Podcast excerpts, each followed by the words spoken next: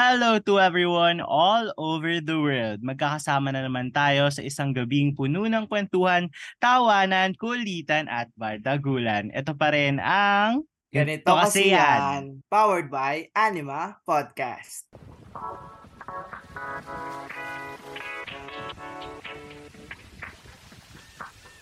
At kasama nyo pa rin ang inyong podcaster by day, cramming atenista by night that survives every day with ice chocolate. It's your boy, Jacob.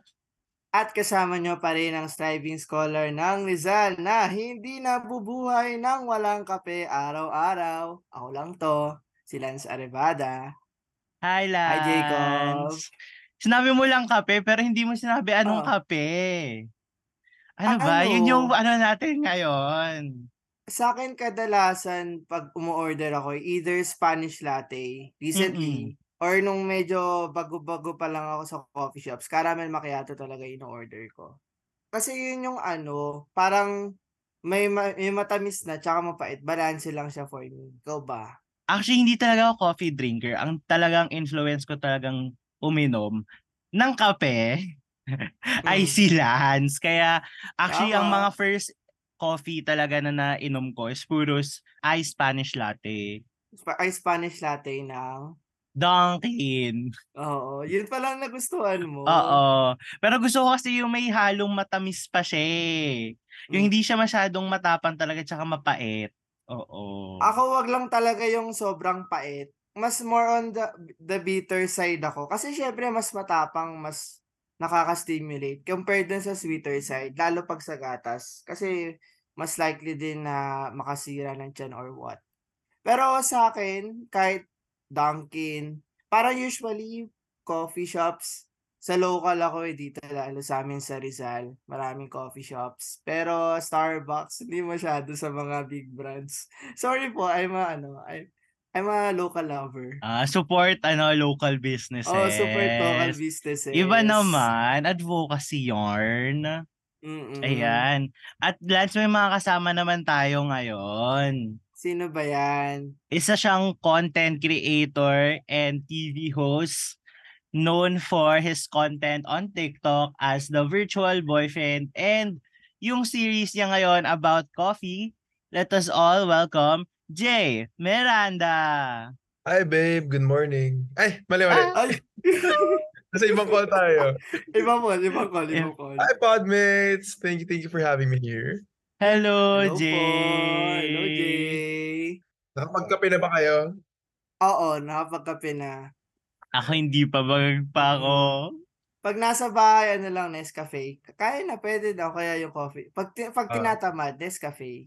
Tapos pag sa labas na tayo, cloud chasing tayo. Uh, cloud chasing. Ganun lang. Ganun dapat. Ikaw ba, Jay, today, how many cups of coffee have you had na? Ngayon, ano pa lang naman, dalawa pa lang naman so far. So, kaya pa. Paka-survive lang. Nakatulog ako kaninang hapon eh. So, feeling ko, kailangan ko magkape agad. So, mamaya, sundan Mm, Mm-mm. para si Jay ron ata, kailangan mo din ata ng kape. Parang Oo. medyo magulo-gulo pa buhok mo. ah. Parang nagpapalpitate na si Jacob. hindi pa kaya, hindi na kaya ng sistema ko. Oo. Mm. Pero in a day, Jay, ano yung pinakamarami mong inom ng kape? Like, what was the most? Ngayon kasi, recently, kumuha na ako ng ano, coffee bean grinder. So Mm. parang na-enjoy ko lately gumawa ng sarili kong kape. So experiment palagi. Parang naging barista na ako dito sa bahay. So in a span of an hour, tatlo apat na drinks yung gagawin ko para sa buong family. Pero ako personally, in a day ngayon, mga tatlo apat. Ayan, max ko na yung five. Kasi talagang di na ako makakatulog. Malala eh. May mga times na 3 a.m., 4 a.m. na ako na- nakakatulog dahil sa kape. So, yun lang, mga 4 or 5. Hindi ka na masyado nagpa-palpitate niyan kung 4 or 5 na a day. Lance manhid na ako. Di ba? Di ba Oh my Actually, God. na- na-train kasi ako nung ano, nung college.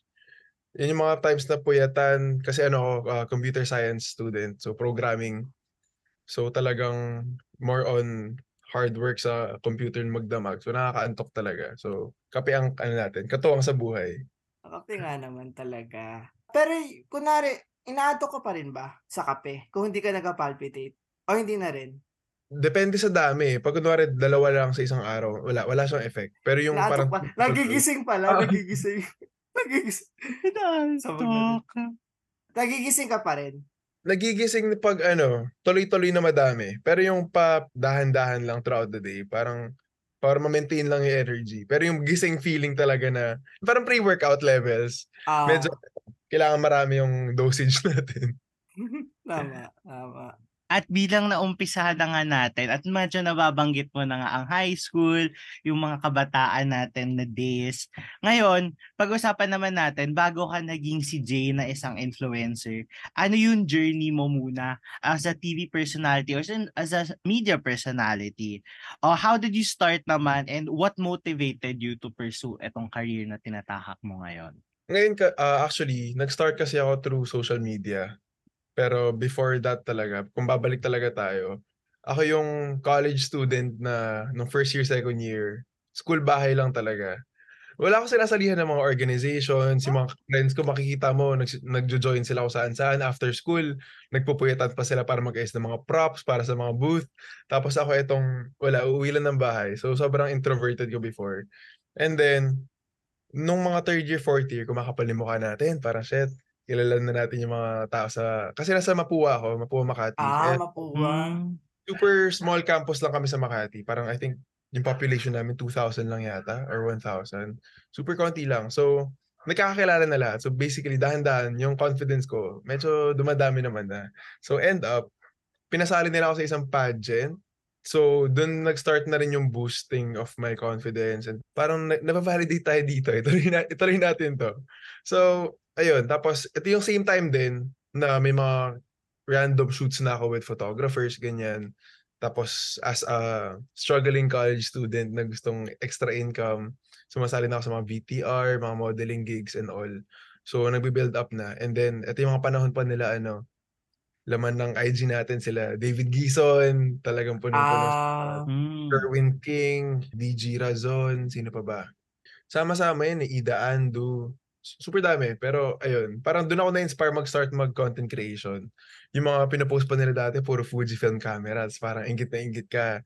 Sobrang aesthetic and all. So, so gumana. Kerwin, kung nanonood ka ngayon nakikinig ka, gumana yung ano mo, yung mga ads mo for Fujifilm. So, doon nag-start yung for photography and taking videos. Tapos end up, ayun, na-enjoy ko na yung being in front of the camera. Tapos parang sabi ko, nakikita ko yung mga videos nila na parang nagpo-pull out ng mga damit, yung mga gigs na sama-sama sila together, party-party, and at the same time, earning from it na rin. So parang, uy, okay to ha. And then, while I was ng mga fourth year graduating na, internship, since computer science, super, parang desk job lang talaga siya. So, na- na-experience ko yung feeling ng everyday pumapasok, sumasakit na yung likod kasi nasa cubicle ka lang talaga, makikinig lang sa instructions, nakaka-receive ka na ng mga office politics, mga siraan. So parang ako Mm. personally, iniisip ko parang, gusto ko ba yung ganitong ano, gusto ko ba yung ganitong buhay everyday? So napaisip ako. And then, kailangan talaga ng mindset shift at that point na parang, manghihinayang ka kasi four years ka nag-aral and then suddenly parang gusto mo mag-shift pa ng career. Pero I took the risk na rin and then before graduating, the pandemic happened and lahat po ng tao nagsisimula na mag-TikTok. So doon na pumasok yung social media career ko and nag-viral yung isang video. mm, And grabing 360 nun kasi 'di ba, isa sa mga first influence mo si Kerwin. And Oo. now you're both in Rise together, halos in the same time lang din. Oo, yung nga sinasabi ko sa kanya eh, parang grabe. Parang inasar-asar ko sa kanya dati. Nung bata pa ako, idol na kita, ganyan, ganyan. So ngayon parang natropa na, ganyan, nakasama na po party and all. So parang, yun nga, 360 moment siya na yung mga inspiration ko before, nagiging friends ko na. So super cool ng feeling din. So, parang yung pagka-content create mo, was it something of a leap of faith? Would you say, especially na, especially ng pandemic, na parang halos, parang lahat naman tayo nun, parang hindi alam kung anong gagawin, if saan magpo-focus. And then there you are, nag, nag-start ka mag-venture out to TikTok, you posted your first TikTok video. And- Mhm. Ano yung pala yung fir- una mong in-upload pala? And yun nga, uh, was it something of a leap of faith, especially at at that dark time? Actually, parang before pandemic pa, na-research ko na na TikTok will be the next big thing. Kilala niyo ba si ano? Gary V? Gary Vaynerchuk? Valenciano ko lang ako eh. Iba, Gary, Iba iba ba? Gary Vee din yung alam ko eh. Ilang kumanta dito eh. Si Gary. Vaynerchuk, parang marketing guru. Ano siya, lumalabas madalas sa YouTube ko. Tapos, he keeps telling me, or, sa- or mga viewers niya, nung 2019 pa lang to, pa- pre-pandemic pa na, abangan niyo yung TikTok, TikTok will be the next big thing, ganyan. And then, September 2019, ilan months yun? Siguro mga seven months before the pandemic, nag-start na ako mag-upload ng videos. Ah.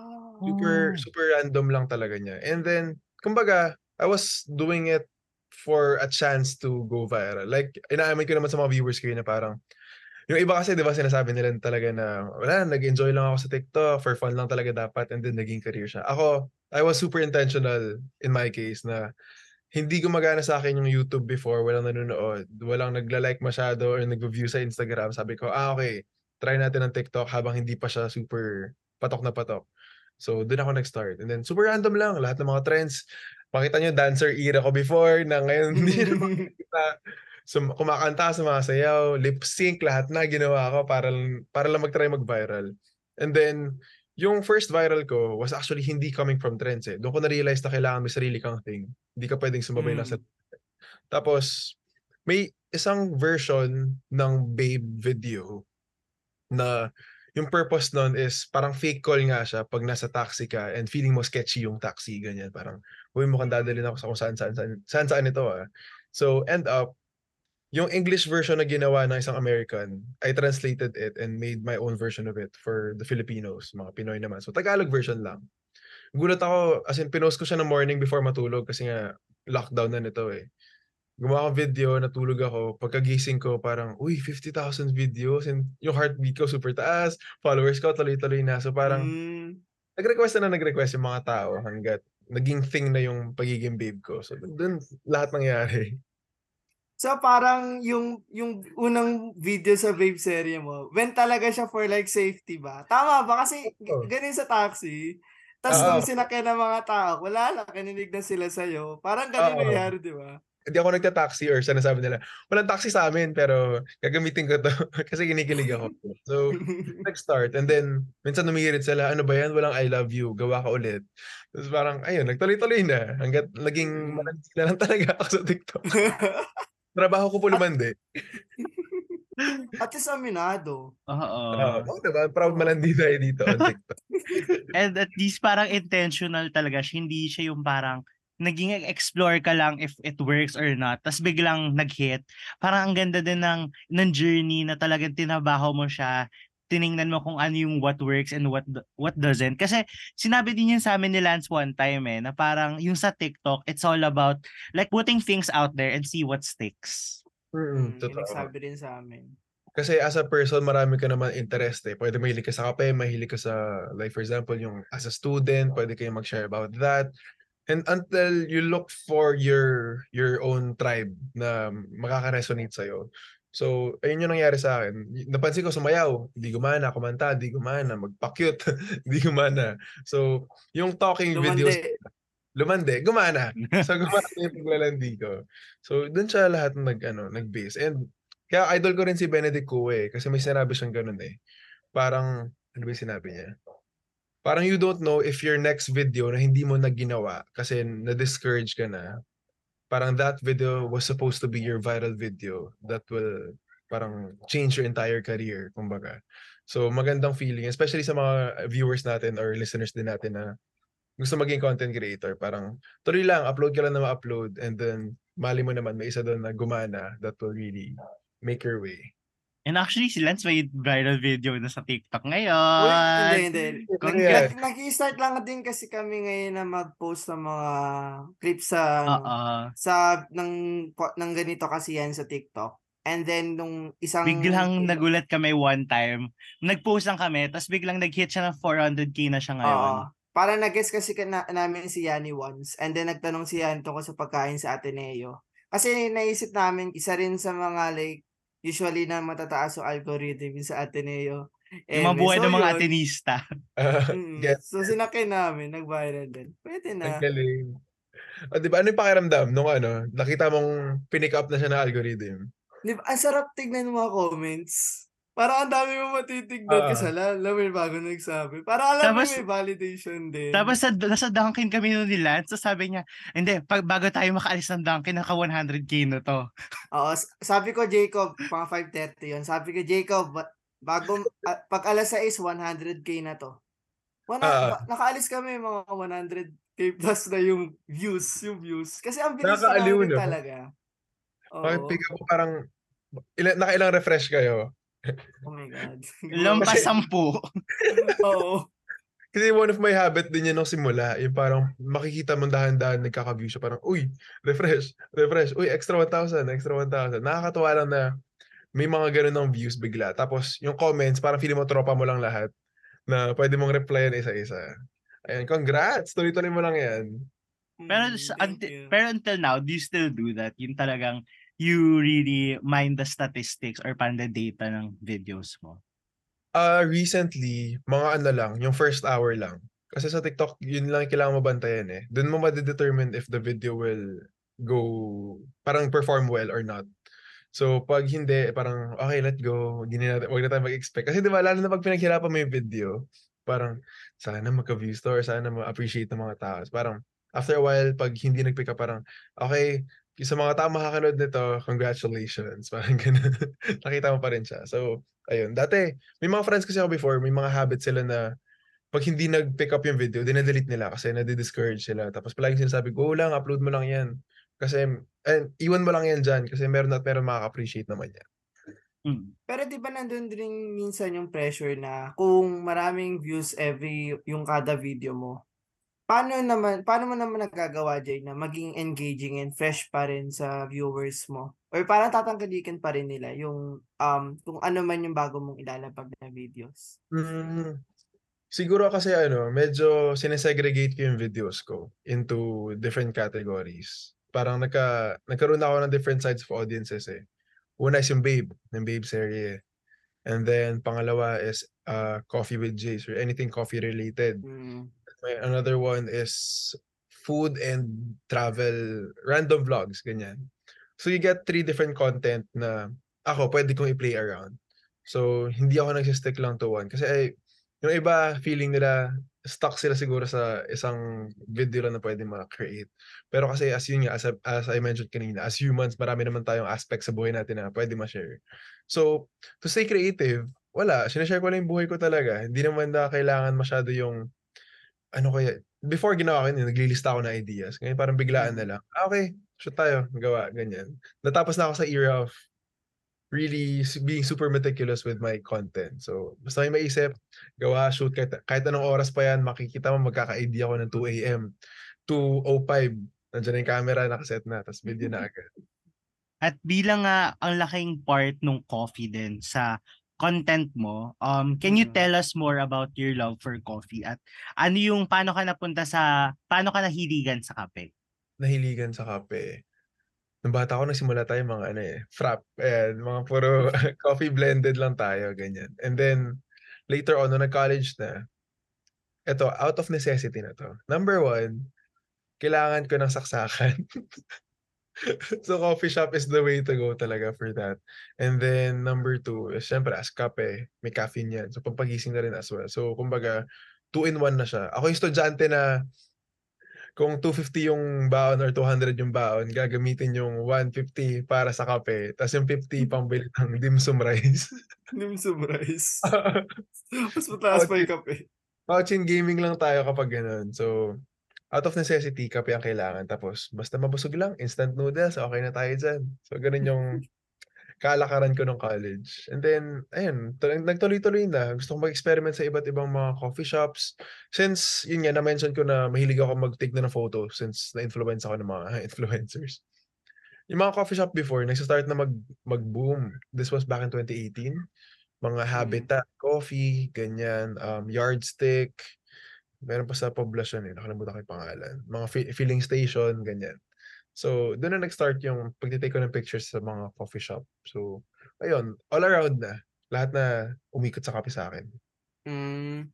And dun sa pag-explore mo, like, paano ka like nag-explore ng mga bagong coffee shop? Like kung may nadadaanan ka ba, pinupunta mo ba kagad or like do you usually search? And even sa flavors, even nung college ka ba, mayroon ka ba like comfort na flavor coffee drink na laging in-order? Or Hmm. paiba-iba ka every after na pumunta ang coffee shop?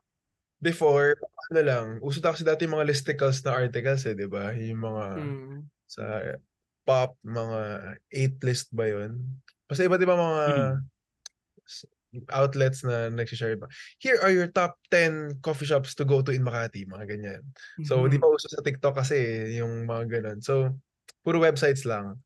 Tapos, nga, ngayon, sinesearch ko lang sa TikTok, Makati Coffee Shop. Tapos makita mo na lahat. Super daming maglalabasan na yan. Pero, in terms of ano naman, yung question mo na coffee na iniinom ko. Pag first time ko sa isang coffee shop, always either black, yung Americano nila, or latte. Kasi gusto ko muna ma-experience yung beans mismo without all the added syrups and sugar and flavors. So, ayun, more on latte. And then, kapag second time ko na at nagustuhan ko yung beans nila, I'll go with round two. Tapos magta-try na ako ng mga iba't ibang signature drinks nila na hinahalo as well. At Mm. can you share with us naman yung mga tips mo or recommendations mo para sa mga tao na bago pa lang sa pagtatry ng coffee or hindi malawak pa Para si yung... Jacob. Ah, Wow, talagang nan, single out ka lang sa. Pero yung mga gustong pang mag-explore or gustong palawakin yung kanilang taste in coffee eh, or those who wants to have a deeper appreciation of coffee. Parang ako. Di mo ko pinatapos eh. Okay, whatever. Ayan, Lance, ikaw, ano ba yung ginawa mo kay Jacob nun? Paano mo siya pinilit magkape? Wala, sabi ko lang masarap daw yung ice Spanish, yung ice Spanish latte ng Dunkin. Eh, di pinatry ko sa kanya. Pina, Tapos nung nagustuhan niya, eh, di bumili siya. Hindi ako diba? bumili, pinainom mo Ah, lang ako mula Ah, sa'yo. lang. Ay, oo nga, ah, pinainom ko lang pala siya. Since Spanish latte, mo mostly sweets, di ba? So, Mm. ayun, idahan-dahanin mo sila. Kailangan talaga matamis at first. Tapos, dahan-dahan, feeling ko may introduce na yung pait, yung parang okay na sila, masasanay na doon. So, go-to ko, na pwede nilang itry, yun nga, caramel macchiato, kasi mostly gatas pa rin naman na yun. Pero, latte, pwede na siguro yung latte at first. And then, later on, mag-black na kayo just so you can really appreciate yung lasa. Marami na ngayon eh. Sea salt. Sarap din, sea salt latte. Ah, si Sol. Oo nga, si Sol. Pag ikaw ba, ano mas prefer mo? Yung mismong, yung may, yung certain ambience ba ng coffee shop na mafe-feel mo pag kunwari papasok mo or yung or yung view ng coffee shop? Kasi minsan 'di ba, different sila. Ah, kanya-kanyang trip eh. Pag ano, pag wala ako sa hometown or wala ako sa city, mostly view yung hahanapin ko. Kasi mga sa Rizal, ayan, marami dyan, di ba? Ay, oo, ang dami dito. Meron pa mga museum turned coffee shop dyan eh. So, ah nakavisit na rin ako sa mga coffee shop dyan. So, Mm. ayun, either Rizal, Antipolo, Tagaytay, sobrang dami. So, yun yung mga spots ko. Kung gusto ko mag-explore for the view, not really for the coffee. Pero, pag nasa bahay lang naman ako and yung mga usual spaces ko, mostly, kahit anong itsura ng coffee shop, basta masarap yan. And ano Mm. ba yung na-try ko? Toby's Estate, masarap. Um, Because Coffee, masarap din yan. So, mostly makikita mo maliit lang yung pwesto nila. So, halatang hindi sila super inviting when it comes to for you staying. O yung mga tables and chairs nila super liit. Parang, ah, gets mo na to. Gusto lang nila, mabilisan ka lang. So, madadaan talaga sa sarap ng kape naman. So, yun. Tubis, because coffee, local coffee shops din eh. Actually, sa Pampanga, madami. Parang ito na yata Mm. yung coffee shop capital of the Philippines. Kasi sa Clark, tabi-tabi yan, puro coffee shop din as well. Mm. Tom and Tom's, Pweds na, um, Paya Coffee. Ayan, sa mga taga Pampanga, try niya yan. Hello po sa mga taga At- Pampanga. Wow, bumati, Lance. At meron din akong controversial question bago tayo tumungo sa ating next Ano chapter. siya? Wow. Next or chocolate ba? Grabe. Al- bilang matunog na usapan ngayon ang ice sa ice coffee, dapat bang Ow. kapag no ice, puno pa rin yung iced coffee? Ang hirap ah. Ano yung take dito? Kaya ba? ano muna take mo? Joke. Kasi di ba daw, may ano daw, may ratio daw yan, di ba? Pag Mm. ko yung barista, talagang hindi daw nila pinupuno yun. Mm-mm. Kasi there's a, there's a certain ratio para yun sa yellow din. Kasi, o nga naman, pag nag-melt yan, edi mag, kung mas kung madaming coffee tas onting yelo, baka hindi masyadong Mm. tsaka baka lugi din sila. Oo. Gets Ako pag mga three-fourths, acceptable pa siya. Pero pag mga one-half na, medyo hindi na. Oo, totoo naman. Pero agree ako kay Lanza na part ng recipe yung yellow eh. Para kailangan din ng pampadilute at the same time. So, for sure naman, nung kine-create nila yung mga recipe na yan para mabigay yung optimum sarap niya, included na yung ice dyan. So, if magulat kayo na kalahati yan, wala. Yan yung binayaran nyo. Yan yung exact recipe na ginawa. Pina- pinatanggal nyo lang yung ice. So, for me, kung biglang half yan, okay lang din naman. Kasi yung binayaran mo is yung amount na yun naman, with or without the ice. Ay ako rin, may isa rin ako kasing nakitang trend sa TikTok ngayon. Hmm. Ano ring take mo dun sa, ano mo order ng coffee, tapos walang ice to ah. Tapos yung iced coffee, yung ice nakaiwalay. Ah, Para sila na yung bahalang mag ano. Oo. okay naman yun. Para at least, yung ginagawa naman yun, either one, um, ayaw nilang ma-dilute agad yung coffee nila para anytime pwede lang nila ilagay yung ice. Or number two, kung tipid talaga, edi go lang, laban lang. Kasi kung nagsishare naman kayo doon and kumagana naman, why not? As long as pumapayag naman yung mga coffee shop eh, okay naman yata yun. Ngayon naman, grabe, ang dami nating ano ah, extra questions ha. Resource Wala. person na ng coffee tong si Jay. Usapan kami to na, naging ka, ano, coffee. Kinakabahan ako yung mga totoong coffee enthusiast, baka maano tayo, ma-attack tayo here. out of ano lang to, out of love lang po sa kape to. Opo. Mm-mm. At bilang nga before pa naman nagkaroon ng coffee sa content mo ay mas nagi mas naunang naging patok yung uh, content mo about sa pagiging bo- virtual boyfriend mo, online boyfie mo at yung 100 days mong content. Lagi ka namin nakikita sa FYP namin bilang virtual boyfriend ng mga users sa TikTok. Paano ka naman nag-come up sa ganong idea ng content? Mm. Yung jowa na, yung virtual jowa. Mm. Ah, yung una, as I mentioned kanina, yung out of ano lang, safety video lang talaga for everyone. Na can I just say ah, parang ang dami nagme-message sa akin na nagagamit nila yung video which is ang alarming. Kasi parang i- wish ko is hindi nyo magamit yun or hindi nyo kailangan yung video pero I keep receiving comments and messages na parang Jay, salamat kasi nag, ay, sa video mo kasi kagabi or kanina parang feeling ko dinadala na ako sa ibang place, na, weird na yung mga Oh. tanong ng driver. So, ayun, hopefully ma-address din at the same time para sa ano, sa safety lang din ng ano ng mga passengers. Pero ayun, going back siguro. Naseryoso ako, pero ayun, para ma-bring up lang din natin for awareness Oo na ano. nangyari talaga siya, guys. Hindi siya parang ginagawa ko lang na video kasi wala lang, ang cute lang, ganyan. Talagang merong mga nakaka-receive ng ganong threat. So, sayang naman kung hindi tayo makagawa ng ganong content. Pero, aside from that, ano sasabihin ko? Nawala ako. Um, ah, nag-base lang ako sa sinasabi ng mga supporters and mga viewers. So, ginagawa ko, habit ko kasi, pag bored ako, nagle-live ako sa TikTok. So, yun yung time na bonding talaga, yung random kwentuhan, asaran with the viewers.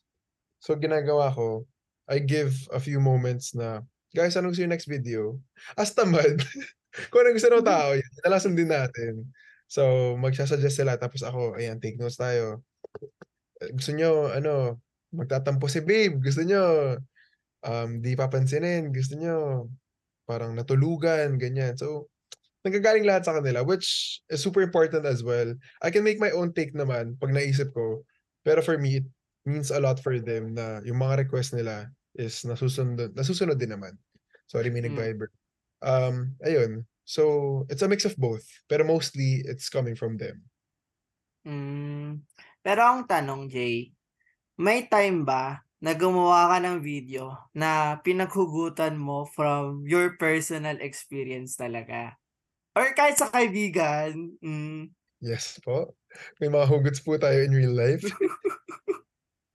Kaya if yung acting ko pa masyadong totoo, yes po, nangyari siguro yun sa akin. Kayo ba, kung, kung magre-request kayo, anong mga real life scenarios niyo? Jacob, Lance, ikaw muna. Wait lang, nag-iisip din ako eh. Ay, hindi. Kasi means, ano, pag ala kasi ngayon, face-to-face class na ulit eh. Kaso mahirap to pag, ewan ko, kaya ba to sa TikTok lang? Pag alam mo may pa- kasabay ka, ah, mag, pauwi ka sa school, kasi susunduin ka ng jowa mo, tapos sabay na kayo maglakad pa uwi. Ah, okay. Mga gets. ganun. Oo. Parang ano oras labas mo? Tapos more on, babe, sorry, late na pa-dismiss yung prof. Ah, pwede. Oh, di ba? Di ba? Okay. Di ba? Ako Alam, siguro, dinote na. Dinote na ni Jay. ayun Wala, na. credits mo sa amin yan, Jay. Joke lang. Oo. Inspired by Lance. Nakapag ano pa, nakapag ambag pa si Kaya Lance. nakasingit, nakasingit pa ako dito ng ano. Oo. Oo, nakasigit pa ng ano, ng suggestion. Sa'yo, Jacob. Basta ang ano ko, nagsiselo si babe. Ah, gusto niya selo. Lagi naman siya nagsiselos eh. Ikaw, Jacob, seloso ka ba? Oo. Paano magselos ang isang Jacob? Makiling. Nagpapapansin ako. Papansin ako kapag nagsiselos ako kapag ano, may something na hindi ko kinatuwa. Nagpapapansin ako na parang hindi dun sa tao mismo, kundi sa social media. Ah, Hindi ko okay. dinidirect. Actually, Yung Jay, yung nag-acting si Jacob sa podcast namin minsan. Jacob, paki, pa, pakitaan mo nga si Jay na tama naman ako. nagsiselos. Anong Ayan, oh, ayan si Jay. Kunwari si Jay. Okay lang, Jay. Kunwari kayong jowa. Sige, sige, sige. Anong scenario, Yan. Lance? Kunwari, ano, hindi makakapunta si Jay sa date nyo kasi, ano, may project pa siyang kailangan tapusin. Tapos, eh, ikaw, ina- uma- inaasahan mo yung Jacob. Oh, sige, Okay. go. Sino una magla-line? Ako, ako. Ah, sige, lights. Lights. Camera. Action. Babe, Oh, babe, papunta ka po sa ano natin, meetup. um, halfway there na, on the way na. Ay, ano ba yan? Babe, sorry. Bakit? Ah. Anong meron? May kailangan ako tapusin na project eh. Pwede bang lipat na lang natin? Limang araw na lang? Ah, eh, ilang araw na natin tong inaasahan na. Nilipat mo na to last week. Babe, di mo ba ako naiintindihan? Alam mo naman importante sa akin yung trabaho at saka pag-aaral, di ba? Gets ko naman, kaso lagi na lang yun yung rason mo para ilipat siya eh. Lilipat yung mga date eh. Babe, sige ganito. Bukas, sunduin kita ng morning. Breakfast tayo. Okay lang ba? Sige, okay na yan. Ano pa bang magagawa Ang ko? bilis naman ni babe.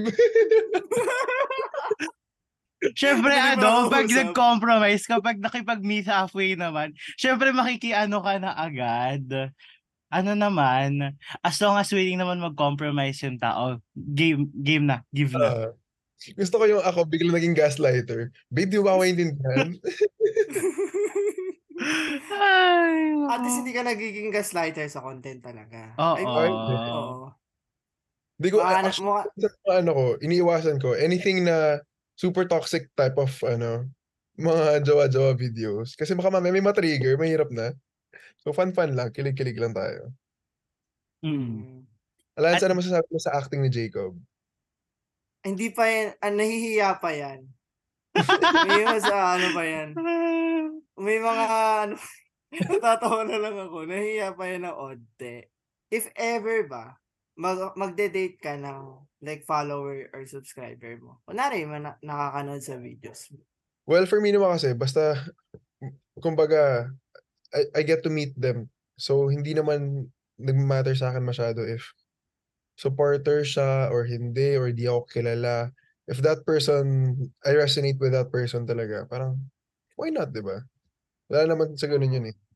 At bilang nga parang ang dami mo na ring supporters online through your um you- through your content on TikTok, ano yung pinaka memorable or interesting interaction mo that you've had with your followers through your virtual boyfriend content naman?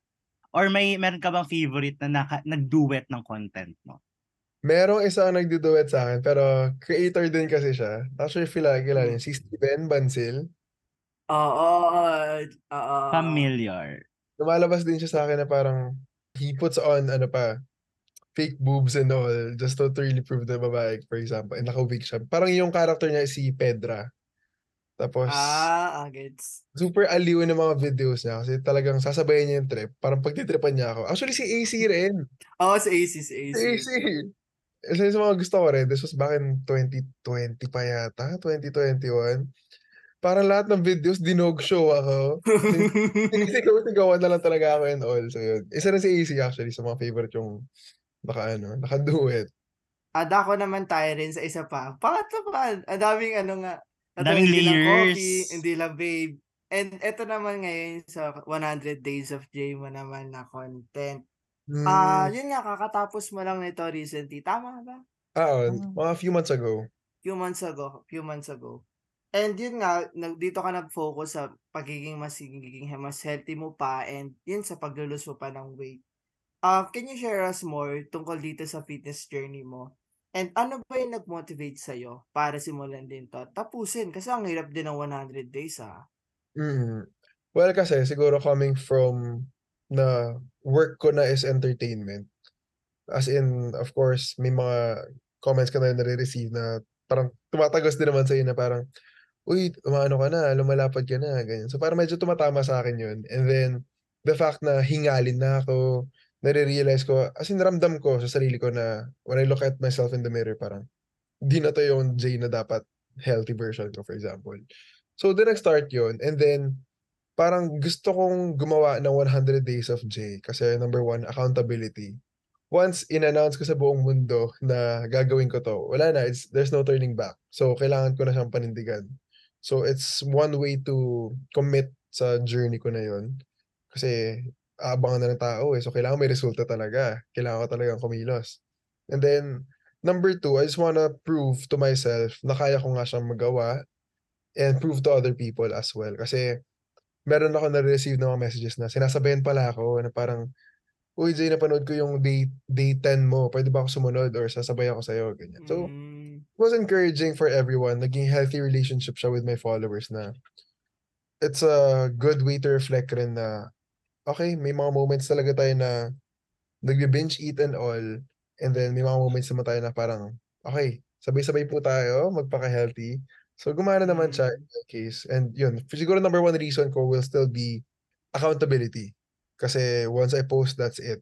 Kailangan ko na mag-commit. Di puwede tayong mag-ano dito, magpo-post ng day 1 tapos yung hashtag mo 100 Days of Jay. So, ayun, more on for that reason din. At dun sa process na yun, may ano ba yung pinaka-valuable lesson or insights mo about yourself or tungkol sa napagdaanan mo during that 100-day challenge? At Ano yun? masusundan ba yung 100 Mm. days? Ayan, ayun na nga. Um, una, first few days is a lot easier kasi ito yung punong-puno ka pa ng motivation, eh, yung ganang ganang ganang-gana ka pa. And then siguro mga day 15, 20 magsa-start ka ng maglaylay na parang yung first few days kasi parang todo research ka.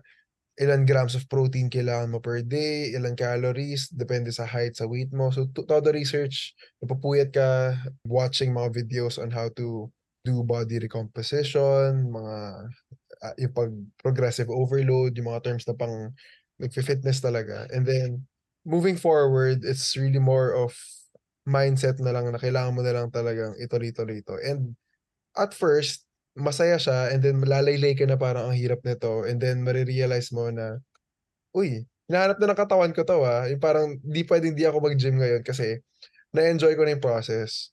So, it's a whole journey of ups and downs. Una, masaya ka kasi full of motivation, babagsak kasi parang wala kang nakikita masyadong progress and then makakakita ka ng progress, na-enjoy mo na ginagawa mo, then pataas na siya. So, yun siguro yung advice ko, just stick to the plan and kakayanin niyo naman din yan. At masusundan ba? Masusundan? Alam mo nagsisi ako ng 100 days yung tinawag ko dun kasi na-cut siya agad. Nung una akala ko ang haba na Ah. ng 100 days. So, nung nag-100 days na parang ano ba naman yan, gusto ko pang mag-upload kaso wala ng reason kasi nga tapos na yung 100 days. So, baka magawa pa ko ulit pero Mm. longer version or hindi ko na lalagyan ng days para Mm. ko siyang ituloy-tuloy as well. Ngayon nga ano, eh, bumalik ako sa pagbi-binge eat ng konti. Eh, magpapakatotoo lang tayo na tao rin tayo, you know, may mga moments of weaknesses and all. So, nare-realize ko naman din siya na I was I'm starting to gain weight na naman and then slowly but surely nagka-cut out na ako ng fast food. Ayoko na yung ano, eh, yung hard cut ng lahat. Dahan-dahan Mm. na. So, ayun, more of it's a balance of enjoying life and, uh, being healthy. Tama nga naman and puwede rin naman siyang maging working out with Jay na lang din para Hmm. hindi na lang laging 100 days. Para Oo, kasi Magsunod-sunod rin yung naman. day. So yun na nga, ah, 100 days, virtual jowa, coffee connoisseur. Parang ang daming paano pa pasikot-sikot ng so far ng journey mo sa TikTok and even as a personality now. And gusto lang din namin alamin, ano ba yung mga naging positive impact sa'yo in general itong ah, pagiging influencer and personality mo online?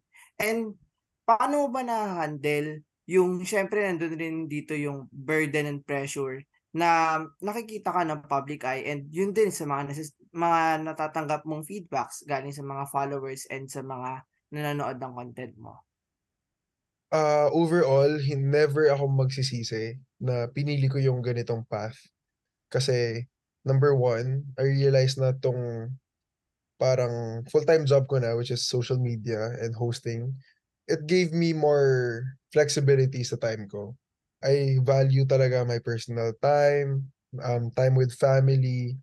So, yun yung nabigay sa akin ng social media and pagiging content creator is balancing my time well. And then number two is everyday iba-iba yung ginagawa, eh. Dun ako nag-e-enjoy, eh. One day, parang kailan lang, nung weekend, I was hosting sa isang ah, music festival. Nandun lahat ng mga favorite bands ko. I was talking to 80,000 attendees. So parang Yung- Ah, yung feeling talaga of adrenaline na tuloy-tuloy and all. Tapos nakita ko yung mga favorite banda, yung mga banda dati, Kamikaze, Parokya ni Edgar, Buendia, Sa lahat ng Clark. mga. Oo, sa Clark. So, punong-puno ako ng saya kasi ah, I'm doing this for work.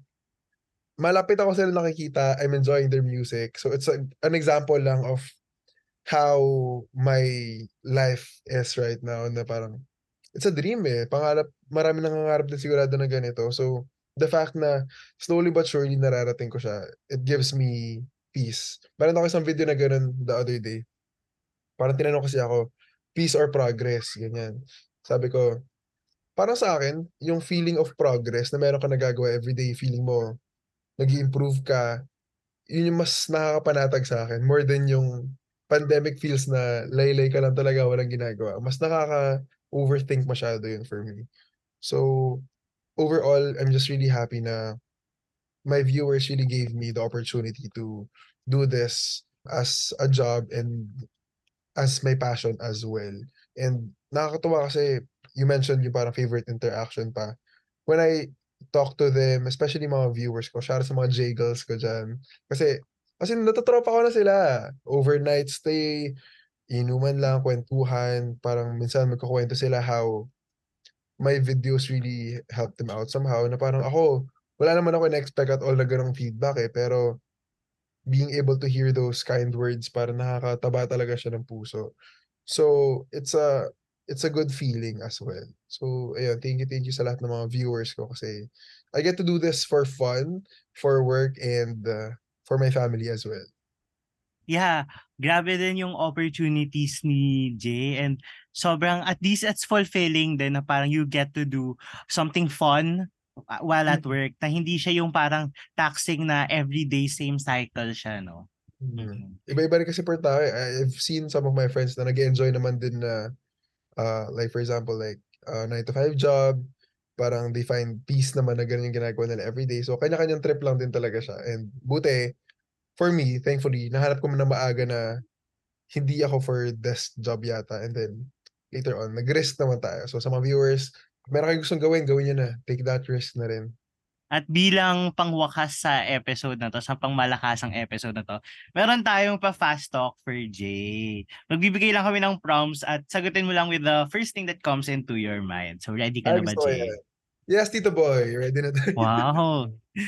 What's your current song on repeat? Huling sayaw, Kamikaze. Your go-to distressor. Food.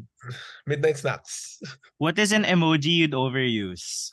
Yung smiling while cr- happy crying emoji. For sure, Jacob, napansin mo yun. Parang lahat ng messages ko nag end sa ganong emoji. Yung happy tas iyak-iyak din. Ah, top 3 karaoke songs. Magbalik by Kalya Lily. Ah, Mm. Sway by Michael Bublé. Hmm. Ano, Mm. ang, ang, ang, ang ano, di ba? ang layo ng dalawa. Plus, mga A Whole New World. Ganyan, Disney. Ang wide ng ano. May theater, tas rumarak bigla. Sabay classic. I love it. Cold brew or iced coffee? Uhu, hirap. Wait lang. Cold brew. Hot or cold? Cold.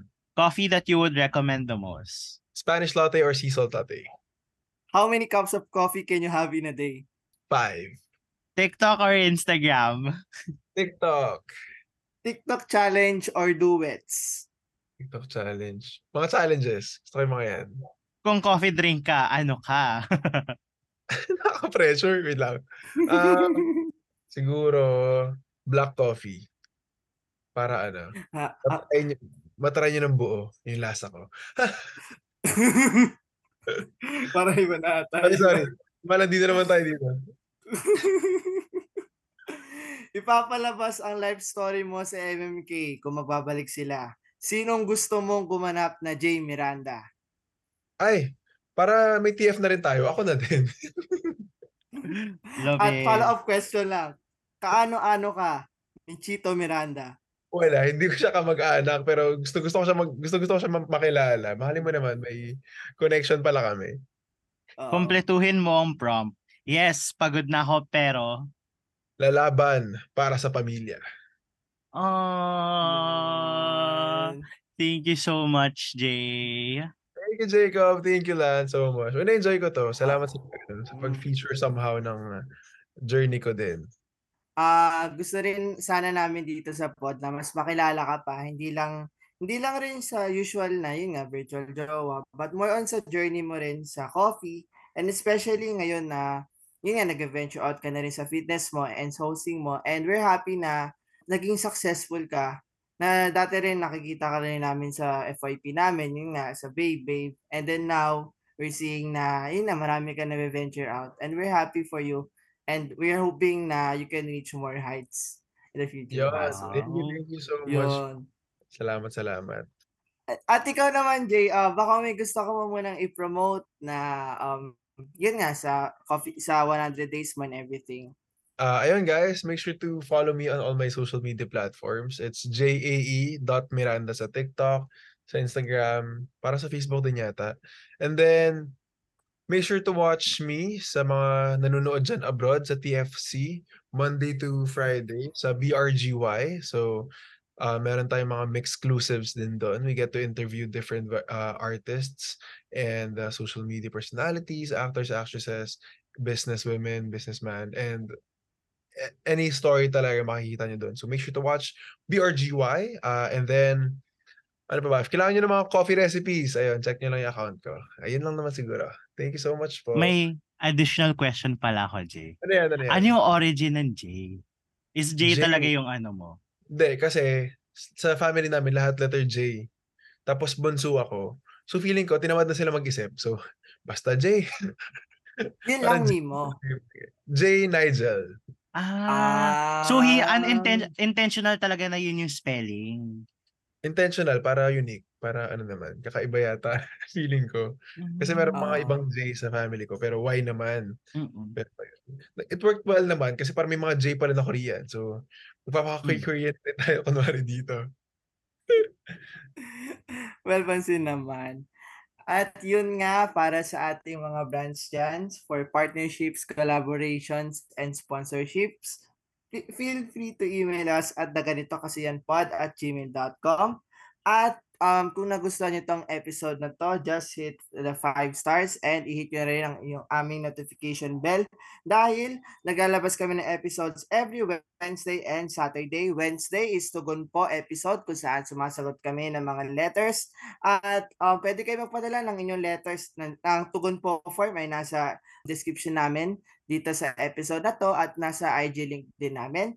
And every Saturday naman ay katulad to episode with Jay na regular episode or minsan din may mga sumasama sa ating guest. At huwag nyo rin kakalimutan i-follow ang aming social media accounts. It's at the Ganito Yan Pod on Instagram and Twitter. It's at GKYPod. And TikTok, ano na nga ba ulit to, Jacob? Kasi pinilitan mo to. Ganito kasi yan sa TikTok. Ah, ganito kasi yan na. At ako naman, it's LNCRVDA on Instagram and Twitter. At ikaw naman, Jacob. Ako naman, The Charles Jacob on all social media platforms. At sa mga susunod na linggo, abangan ninyo ang bagyong hahagupit sa ganito kasi yan. Basta yon. At wag nating kakalimutan na katulad nga na sinabi na paborito nating kape, ang kape ng bayan, Nescafe. Para kanino ka bumabangon? Wow! may Grabe ka. ganon! Oo, naalala ko lang kape din yun eh. Bakit? At ito pa rin ang Ganito kasi yan.